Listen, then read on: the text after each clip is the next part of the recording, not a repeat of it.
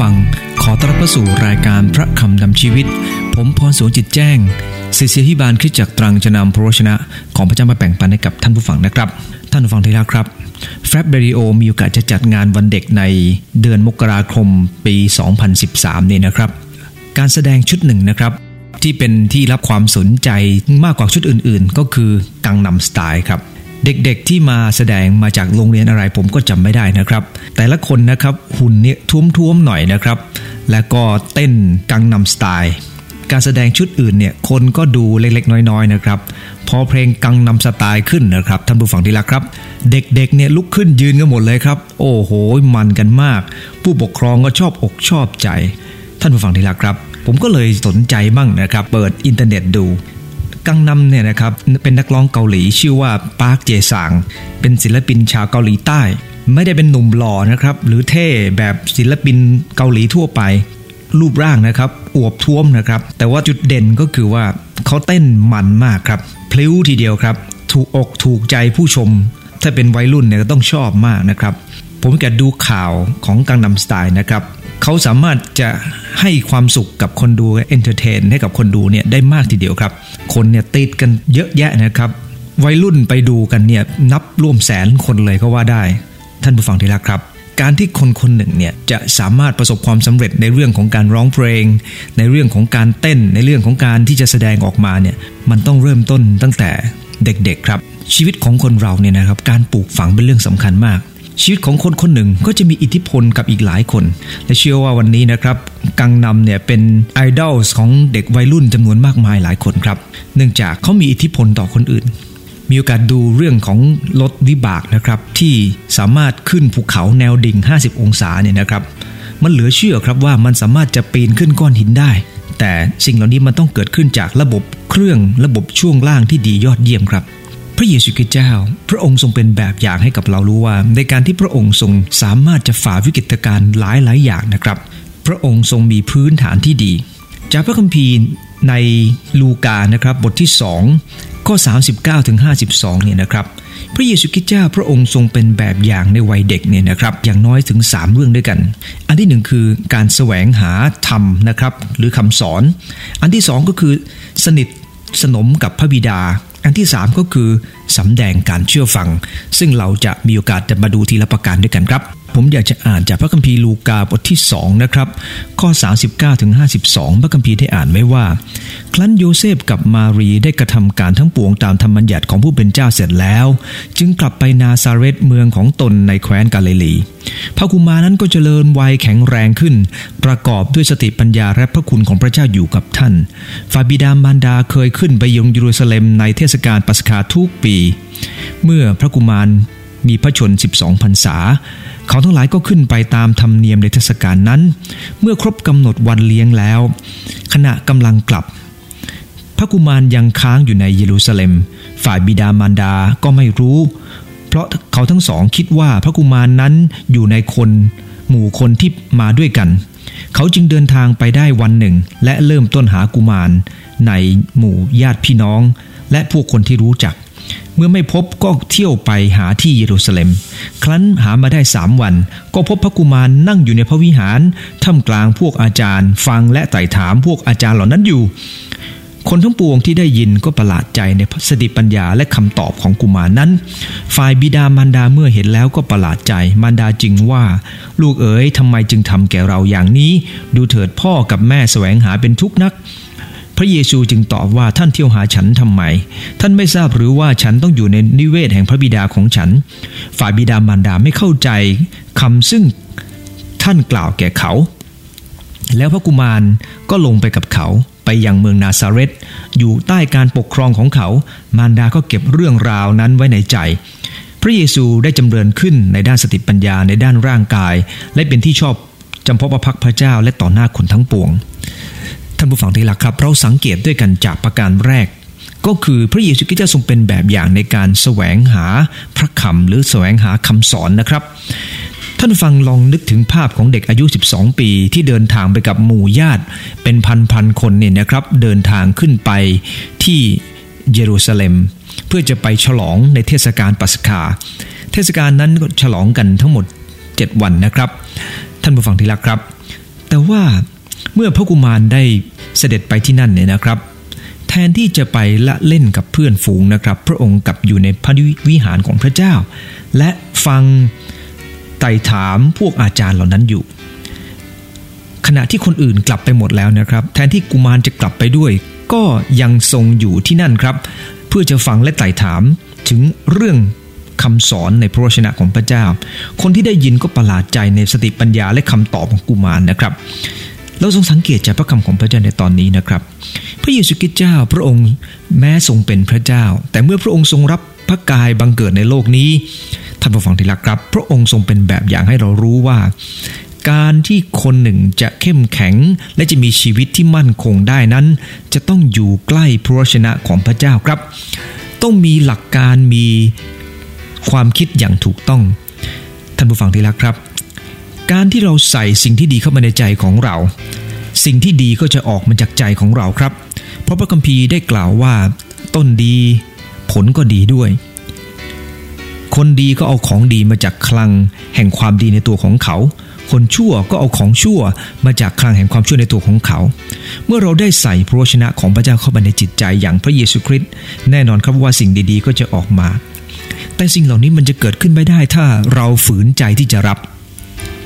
ท่านผู้ฟังที่รักครับ ผมเคยเล่นดนตรีตอนเด็กๆ ผมไม่ได้รักในการเล่นเปียโนครับ เพราะว่าคุณพ่อบังคับให้เล่นเปียโน ความจริงเปียโนเป็นสิ่งที่ดีครับ และมันใช้ได้งานได้เยอะมากทีเดียวครับ สามารถใช้นมัสการพระเจ้าใช้นู่นทำนี่ได้เยอะแยะทีเดียวครับ แต่ผมไม่ได้เล่นตอนเด็กๆ เนื่องจากว่า ผมถูกบังคับ ไม่ได้มีใจรักครับ และเมื่อไม่มีใจรักเนี่ยนะครับ ก็ไม่ได้แสวงหาอย่างแท้จริงท่านผู้ฟังดีละครับ คุณพ่อคุณแม่ ทำอย่างไรจึงจะให้ลูกเนี่ยนะครับรักในเรื่องของการศึกษาพระวจนะของพระเจ้า แน่นอนครับว่าเราเองทำไม่ได้หรอกครับ เราต้องอธิษฐานขอพระเจ้าช่วยเหลือเรา และเราเองต้องเป็นแบบอย่างครับ มารีและโยเซฟเป็นแบบอย่างในการพาพระกุมารไปครับ และส่วนที่เหลือนั้น พระกุมารก็ได้แสวงหา และเป็นแบบอย่างกับเราทั้งหลายรู้ว่า แม้ยังเด็กอยู่ก็สามารถจะแสวงหาพระคำพระเจ้าได้ หลายคนนะครับอายุมากแล้ว แทนที่เราจะสนใจกับพระวจนะของพระเจ้าที่เป็นเหมือนกับอาหารแห่งชีวิต โดยพระคัมภีร์ในมัทธิวบทสี่ข้อ4ว่ามนุษย์จะบำรุงชีวิตด้วยอาหารสิ่งเดียวก็หาไม่ได้ แต่บำรุงด้วยพระวจนะทุกคำซึ่งออกจากโอษฐ์พระเจ้าพระวจนะเป็นเหมือนกับอาหารครับ ถ้าไม่ทานอาหารก็จะไม่โต พระเยซูคริสต์เจ้าพระองค์ทรงเป็นแบบอย่างให้กับเรารู้ว่า ในการอ่านพระวจนะนั้นส่งผลกับชีวิตฝ่ายวิญญาณแค่ไหนทำให้เราเติบโตได้อย่างไร หลายคนเน้นประสบการณ์กับพระเจ้าครับ มีประสบการณ์มากมายกับพระเจ้า แต่ไม่ได้เน้นพระวจนะของพระเจ้า เมื่อเราไม่ได้เน้นพระวจนะของพระเจ้าคำปรึกษาของเราก็ไม่มีอะไรที่มาจากพระเจ้า เพราะมันเป็นแค่คำปรึกษาภายนอกเท่านั้นเอง ขอดุลใจท่านผู้ฟังทุกท่านนะครับว่า การแสวงหาพระคำเท่ากับนำสิ่งดีๆ เข้าไปในชีวิต และเมื่อสิ่งดีๆ เข้าไปในชีวิต สิ่งดีๆ ก็จะออกมาจากชีวิตของเราด้วยครับ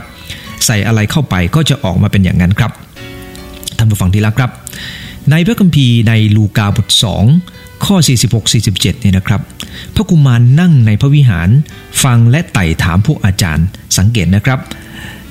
แทนที่พระองค์จะไปเที่ยวเตรแต่ฟังและไต่ถาม องค์ความรู้นะครับมันเกิดขึ้นจากการฟัง การคิด การถาม การตอบ และพระเยซูคริสต์เจ้าพระองค์ทรงเป็นแบบนั้นครับ พระองค์ทั้งฟังทั้งไต่ถาม และรับคำถามและตอบคำถาม นี่คือวิธีการการเรียนรู้ที่ดีครับ ขอให้เราเรียนแบบพระเยซูคริสต์ครับ ฟังถาม แล้วก็รับการทดสอบ รับแล้วก็ตอบอย่างถูกต้อง ท่านผู้ฟัง เห็นไหมครับพระเยซูคริสต์เจ้าเป็นแบบอย่างเรื่องของการเรียนรู้ที่ยอดเยี่ยมมากทีเดียวครับ วันนี้เมื่อเราสอนพระคำของพระเจ้าในห้องระวีในคริสตจักร เด็กฟังเด็กถามหรือไม่ครับ หรือว่าคุณครูสอนอย่างเดียวโดยไม่ถามเด็กๆ และไม่มีการตอบให้ประเมินผลความรู้ความเข้าใจของนักเรียน พระเยซูคริสต์เจ้าพระองค์ทรงตอบ และคนอื่นก็ปัดประหลาดอัศจรรย์ใจใน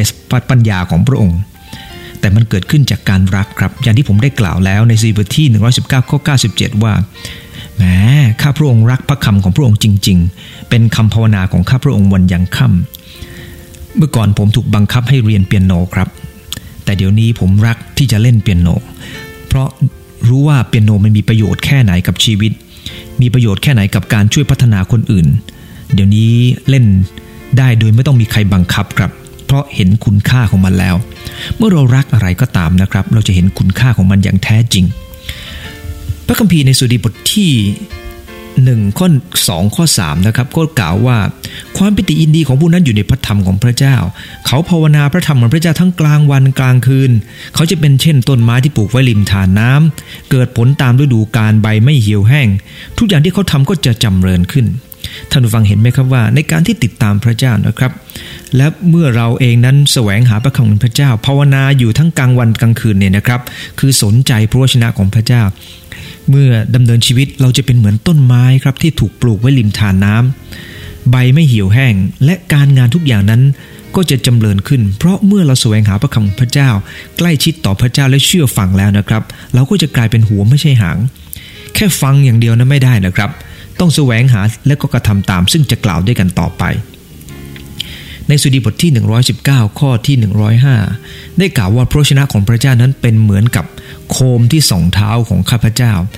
เป็นความสว่างในมรคาของข้าพเจ้า ซึ่งหมายถึงว่าอะไรครับ โลกนี้เต็มไปด้วยความผิดความบาป โลกนี้เต็มไปด้วยค่านิยมที่ผิดผิด แต่พระวจนะของพระเจ้าเป็นค่านิยมที่ถูกต้อง เราต้องยึดหลักการที่ถูกต้อง และหลักการที่ถูกต้องจะถูกสอนลงไปจากคนที่ถูกต้องครับ ท่านผู้ฟังต้องยอมรับความจริงนะครับว่า ปัจจุบันนี้การเรียนการสอนนั้น เราสอนในเรื่องหลักวิชาความรู้มากมายครับ แต่จะสอนถึงเรื่องของอะไรคือสิ่งถูกต้องและไม่ถูกต้องนั้น บางทีคุณครูก็ละเลยครับ คุณครูหลายคนนั้นกลัวว่าเด็กจะเบื่อเมื่อสอนเกี่ยวกับเรื่องของศีลธรรม ดังนั้นเองเราไม่สนใจเรื่องของคำว่าศีลธรรมครับ แต่เราสนใจเรื่องความสนิทสนมมากเกินไป จนไม่รู้ว่าเราควรเน้นอะไร และสิ่งที่เกิดขึ้นตามมาปัจจุบันนี้การศึกษาประเทศไทย เด็กไม่ให้เคารพคุณครู และการเคารพในสังคมก็ไม่เกิดขึ้น เพราะถ้าเด็กไม่สามารถเคารพคุณครูได้คุณครูที่อยู่ใกล้เขาที่สอนเขา เขาจะไปเคารพสังคมที่ ไม่รู้มาจากไหนได้อย่างไรครับ ดังนั้นเองท่านผู้ฟังที่รักครับ ขอวอนโรงเรียนทั้งหลายนะครับ ที่จะต้องสอนเด็กในเรื่องของคำสอนในเรื่องของหลักการในการเดินเนินชีวิต เรื่องของธรรมะให้มากขึ้น อย่าสอนแต่วิชาที่จะต้องเอาไปแข่งขันกันครับ เราสอนเด็กให้แข่งขันกันจนเด็กไม่รู้ว่า ความจริงการแข่งขันต้องบนอยู่บนกติกาที่ถูกต้องครับ และกติกาที่ถูกต้องนั้นอยู่บนหลักคำสอน เมื่อเรามีการแข่งขันกันนะครับ เราก็ต้องเข้าใจว่าบางเรื่องบางอย่างมีกติกา แต่บางเรื่องบางอย่างมีน้ำใจ ผมยกตัวอย่างเรื่องฟุตบอลเนี่ยนะครับ เวลาที่มีคนเจ็บเนี่ยนะครับ อีกฝ่ายหนึ่งจะเตะฟุตบอลออกไปครับ นั่นเป็นธรรมเนียมปฏิบัติที่เขาปฏิบัติกันเป็นน้ำใจของนักกีฬา แต่ถ้าสมมติว่าเมื่ออีกฝ่ายหนึ่งเตะออก น้ำใจอีกฝ่ายหนึ่งก็คือ เมื่อเริ่มต้นเขี่ยเข้ามา ก็ต้องเตะคืนไปให้อีกฝ่ายหนึ่งครับ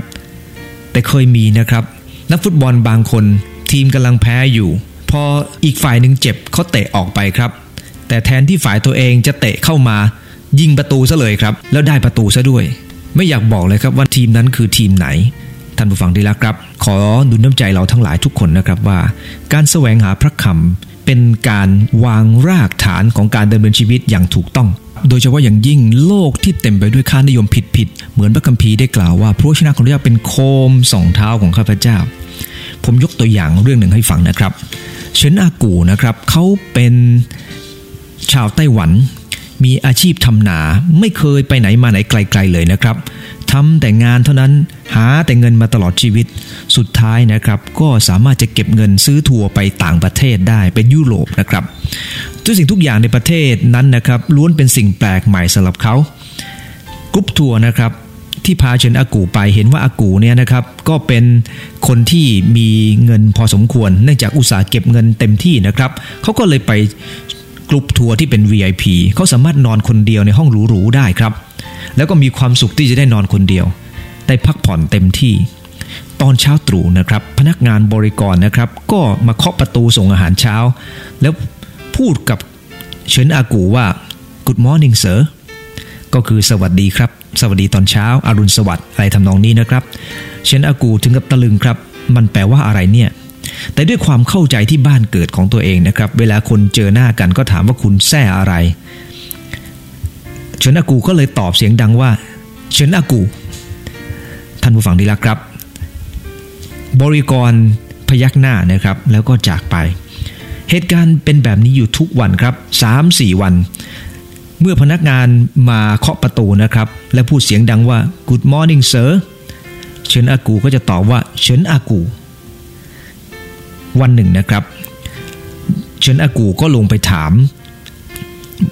ไกด์นะครับ ซึ่งเป็นคนพาเที่ยวเนี่ยครับว่าทำไมบริกรประเทศนี้มันไม่ค่อยฉลาดเลย มันถามทุกวันทุกวันว่าฉันชื่ออะไร ฉันก็บอกชื่อเฉินอากู กด์ก็ถามว่าแล้วเขาถามว่ายังไงล่ะเขาถามว่า Good morning sir ท่านผู้ฟังที่รักครับ ไกด์หัวเราะกากเลยครับบอกว่า Good morning sir นั้นแปลว่าอารุณสวัสดิ์ครับ ไม่ใช่ถามว่าชื่ออะไรเฉินอากูอายมากครับ ก็เลยหัดคำว่า Good morning sir อยู่เป็นสักหลายครั้งทีเดียวครับ ท่านผู้ฟังที่รักครับ พอรุ่งเช้า บริกรมาอีกครับ เคาะประตูปับ๊บเชนากูเปิดปับ๊บ ท่านก็พูดเลยนะครับ เชนากูบอกว่า Good morning sir ท่านผู้ฟังทราบไหมครับบริกรตอบว่าเชนอากู ที่เป็นเช่นนั้นเนื่องจากบริกรเนี่ยนะครับ ก็เข้าใจว่าคำว่าเชิญอากูนั้นหมายถึง Good morning sir เพราะอะไรครับ เพราะต่างคนต่างไม่มีความเข้าใจ คนเราถ้าถ้าไม่มีความเข้าใจนะครับ เราก็จะส่งผลอะไรผิดๆต่อกันและกัน แต่เมื่อเราพยายามเข้าใจ เราก็จะรู้ว่าสิ่งที่เรารู้นั้นมีไม่ได้ไม่มากนัก ดังนั้นเราควรจะถ่อมใจที่จะฟัง ถ่อมใจที่จะเรียนรู้ และก่อนที่จะเรียนรู้สิ่งใดต้องใคร่ครวญอย่างดีครับ พระเยซูคริสต์เจ้าพระองค์จึงทรงฟังทรงไต่ถามผู้อาจารย์ครับ ดังนั้นเองขอให้เรามีลักษณะเช่นนั้นครับ มีเรื่องไม่เข้าใจพยายามที่จะถาม พยายามจะเข้าใจ ถามคนนี้ไม่จุใจไปถามคนอื่นอีกครับ แต่ต้องมีพื้นฐานที่ถูกต้องบนพระวจนะของพระเจ้า นั่นคือประการแรกกับท่านผู้ฟัง พระเยซูคริสต์เจ้าทรงเป็นแบบอย่าง ตั้งแต่วัยเด็กของพระองค์คือการแสวงหาพระคำหรือทำคำมะคำสอนนะครับ ประการที่สองก็คือสนิทสนมต่อพระบิดาสังเกตจากพระคัมภีร์ในลูกาบท2ข้อ48 นะครับ เมื่อโยเซฟและมารีหาพระองค์นานทีเดียวครับถึงสามวัน ก็พูดกับพระกุมารว่า ลูกเอ๋ยทำไมจึงทำแก่เราอย่างนี้ดูเถิดพ่อแม่แสวงหาเป็นทุกข์นักแต่พระเยซูคริสต์เจ้าพระองค์ทรงตอบว่า ท่านเที่ยวหาฉันทำไม ท่านไม่ทราบหรือว่าฉันต้องอยู่ในนิเวศแห่งพระบิดาของฉัน ท่านผู้ฟังได้รักครับ 13 ปีผ่านไป มารีลืมแล้วว่า ทารกที่บังเกิดนี้คือใคร ทารกที่บังเกิดนี้คือพระกุมารที่มาจากพระวิญญาณบริสุทธิ์ ที่เธอเองนั้นตั้งครรภ์โดยฤทธิเดชของพระองค์ และเด็กผู้นี้จะเป็นผู้ที่จะปกครองประชาชาติด้วยสัจธรรม ท่านผู้ฟังที่รักครับ เธอลืมไปแล้วครับ แต่พระเยซูคริสต์เจ้าพระองค์ทรงประทับอยู่ในโลกนี้ โดยสำนึกอยู่เสมอว่าพระองค์คือผู้ใด และพระองค์สนิทสนมต่อพระบิดาของพระองค์บนสวรรค์ พระองค์ทรงสำนึกดีว่าพระองค์คือใคร ดังนั้นเองนะครับสิ่งที่สองที่สอนเราในตอนนี้ก็คือการสนิทสนมต่อพระบิดา คือการสำนึกอยู่เสมอว่าตัวเองคือใคร พระเยซูคริสต์เจ้ารู้ว่าพระองค์ทรงเป็นพระบุตรของพระเจ้าผู้สูงสุด เพราะพระองค์ทรงเป็นพระเจ้าที่มารับบังเกิดเป็นมนุษย์ในโลกนี้ในเหมือนกับเป็นพระบุตรของพระเจ้าและทรงเป็นแบบอย่างให้เราในการที่จะเรียนรู้จากการเชื่อฟัง ซึ่งจะกล่าวต่อไปในข้อที่ 3 นะครับแล้วนี่การสำนึกต่อหน้าที่ของตัวเอง พระเยซูคริสต์เจ้าพระองค์ทรงกระทำตั้งแต่ทรงพระเยาว์ครับ วันนี้ในฐานะที่เราเป็นลูกนะครับ หรือบางคนเป็นคุณพ่อคุณแม่เราสำนึกในหน้าที่ของเราหรือไม่ พระเยซูคริสต์เจ้าพระองค์เสด็จในโลกนี้นะครับ พระองค์ทรงสำนึกว่าพระองค์ทรงเป็นผู้ใด ลูกทั้งหลายต้องสำนึกว่าตัวเองเป็นลูกและให้เกียรติพ่อแม่ ไม่แช่งด่าบิดามารดา เรียนรู้จากการที่จะให้เกียรติท่าน ตรงกันข้ามนะครับ คุณพ่อคุณแม่สำนึกว่าตัวเองเป็นพ่อแม่ต้องเป็นแบบอย่างกับลูก ต้องให้ความรักกับลูก ไม่ใช่อ้อนลูกนะครับ บางคนเนี่ยทำตัวอ้อนลูกครับให้ลูกปลอบ ทั้งที่ลูกอายุสองสามขวบจะไปปลอบได้ยังไงครับ แล้วลูกจะต้องแบกภาระหน้าที่จะต้องปลอบคุณแม่ ผมรู้จักบางครอบครัวนะครับ ครอบครัวมีปัญหา คุณแม่มีปัญหากับคุณพ่อ และลูกเป็นคนปลอบครับ ผมว่าดีนะครับ นานๆทีได้ แต่ให้เด็กปลอบเราตลอดเวลานั้น เด็กอยู่ในอายุ 3 ขวบ 4 ขวบเนี่ยต้องมาปลอบพ่อแม่มันผิดหลักการครับพ่อแม่ถึงยังไงก็ตามท่านต้องเข้มแข็ง เพราะท่านทำหน้าที่อะไรท่านต้องสำนึกในจุดนั้น การสนิทสนมต่อพระบิดา การสำนึกในหน้าที่ของพระเยซูคริสต์เจ้านั้นเป็นแบบอย่างที่สวยงามกับเราครับ ระเจ้าทรงปรารถนาครับที่เราจะเรียนรู้จากการสัมพันธ์สนิทกับพระบิดา จิตวิญญาณของเราต้องใกล้ชิดพระบิดาครับ ขณะเดียวกันเนื้อหนังของเราก็ต้องอยู่ใกล้ชิดกับพ่อแม่ด้วย เพราะพระเยซูคริสต์เจ้าทรงตรัสในหนึ่งโครินธ์บทที่หนึ่งข้อ9ว่า พระเจ้าผู้ทรงเป็นความสัตย์พระองค์ทรงเรียกท่านให้สัมพันธ์สนิทกับพระองค์ ท่านฟังเห็นไหมครับว่า พระเจ้าทรงต้องการให้มีความสัมพันธ์สนิทระหว่างพระบุตรและพระบิดา เมื่อเราเองนั้นเป็นบุตรของพระเจ้าในฝ่ายวิญญาณ ให้สิทสนมกับพระเจ้าในฝ่ายวิญญาณ แต่ขณะที่เรายังเป็นโลกยังอยู่ในโลกนี้นะครับ เราก็ต้องสิทสนมกับพ่อแม่ในโลกนี้ด้วย บางคนนะครับเอาแต่พระบิดาบนสวรรค์แต่พ่อแม่ตัวเองไม่ค่อยสนใจเลย มีพ่อแม่หลายคนนะครับมาร้องเรียนนะครับว่า ลูกเอาแต่มาอยู่ที่โบสถ์ไม่ค่อยกลับไปช่วยงานบ้าน ผมเลยบอกลูกเหล่านั้นบอกว่าพระเจ้าต้องการให้เราเชื่อฟังคุณพ่อคุณแม่ ต้องเริ่มต้นจากที่บ้าน ไม่ใช่เริ่มต้นที่โบสถ์โบสถ์มีหน้าที่อบรมสั่งสอน แต่ภาคปฏิบัติต้องเริ่มต้นที่บ้าน เพราะพระเจ้าให้ความสำคัญของที่บ้าน มากกว่าที่โบสถ์ท่านผู้ฟังที่รักครับ จึงขอดูน้ำใจท่านผู้ฟังนะครับ อย่าส่งลูกมาโบสถ์โดยที่ท่านไม่อบรมที่บ้าน เพราะการทำอย่างนั้นมันไม่ถูกต้องครับ มีหลายคนก็เป็นเช่นเดียวกันนะครับ อยากให้ลูกเป็นคนดี ส่งไปอยู่วัด ส่งไปอยู่ในที่ให้คนอื่นอบรม หน้าที่ของพ่อแม่อยู่ตรงไหน เราต้องยอมรับว่าหน้าที่ของเราเป็นสิ่งสำคัญมาก เราจะปล่อยให้คนอื่นทำไม่ได้ เพราะพระเจ้าให้เราทำนอกจากว่าคุณแม่เสียคุณพ่อเสียนี่แหละครับ ไม่มีคนที่อบรม เราจะเป็นคนอบรมในฐานะที่หน้าที่ของเราคือช่วยเหลือคนอื่น แต่ยังไงก็ตาม ผมยกตัวอย่างอุทาหรณ์สอนใจนะครับ เด็กคนหนึ่งนะครับเขาได้รับคำสอนจากคุณพ่อคุณแม่ในพระคัมภีร์ว่า เมื่ออับราฮัมเนี่ยนะครับ ติดตามพระเจ้า พระองค์ทรงอยู่ด้วยอับราฮัมก็ไม่กลัว เมื่อพระเจ้าทรงอยู่ด้วยอิสอักซึ่งเป็นบุตรของอับราฮัมก็ไม่กลัว ยาโคบเองก็ไม่กลัวเมื่อพระเจ้าอยู่ใกล้ คุณพ่อคุณแม่ก็พยายามสอนลูกแบบนั้น ที่โบสถ์ก็สอนแบบนั้นเช่นเดียวกันครับ แต่ว่าวันหนึ่งนะครับ เมื่อลูกไปเที่ยวต่างจังหวัดกับคุณพ่อคุณแม่ และทานข้าวเสร็จแล้ว ลูกวัยสี่ขวบก็พยายามจะออกไปเดินเล่นครับ คุณพ่อคุณแม่ก็บอกว่า ลูกลูกออกไปไม่ได้มันอันตราย เด็กก็ตอบว่าผมไม่กลัวครับพระเจ้าอยู่ด้วยกับผมท่านผู้ฟังที่รักครับเห็นไหมครับว่า ในบางครั้งเนี่ยนะครับ การสอนของเราเนี่ยต้องละเอียดรอบคอบด้วย เราให้ความรักความเข้าใจกับเด็กเป็นสิ่งที่ดีครับ แต่ความรัก การสนิทสนม การสอนต้องมาจากพื้นฐานที่ครบถ้วนบริบูรณ์ครับ เพื่อให้เด็กได้เข้าใจอย่างครบถ้วนด้วย ต่อไปนะครับในอันที่ 3 ก็คือสำแดงการเชื่อฟัง สังเกตจากพระวจนะของพระเจ้าในตอนนี้นะครับ เมื่อ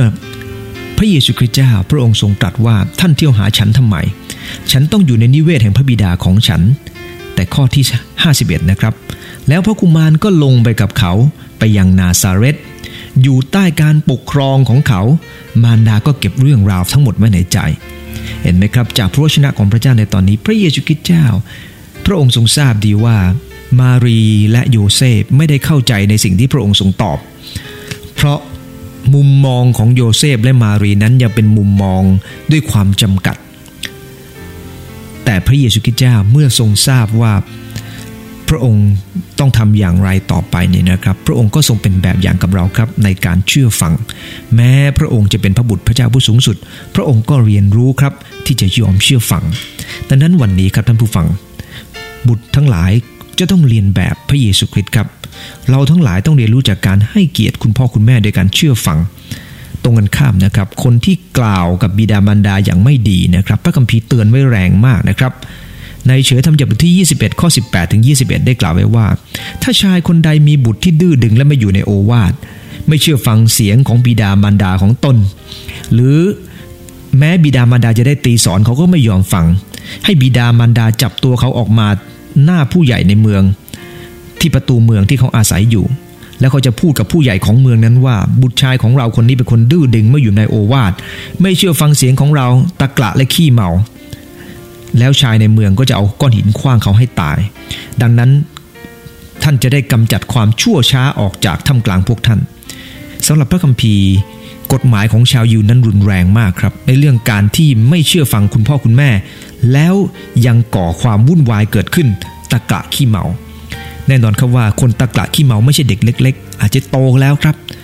พ่อแม่พูดอะไรก็ไม่ยอมฟังถึงตายครับ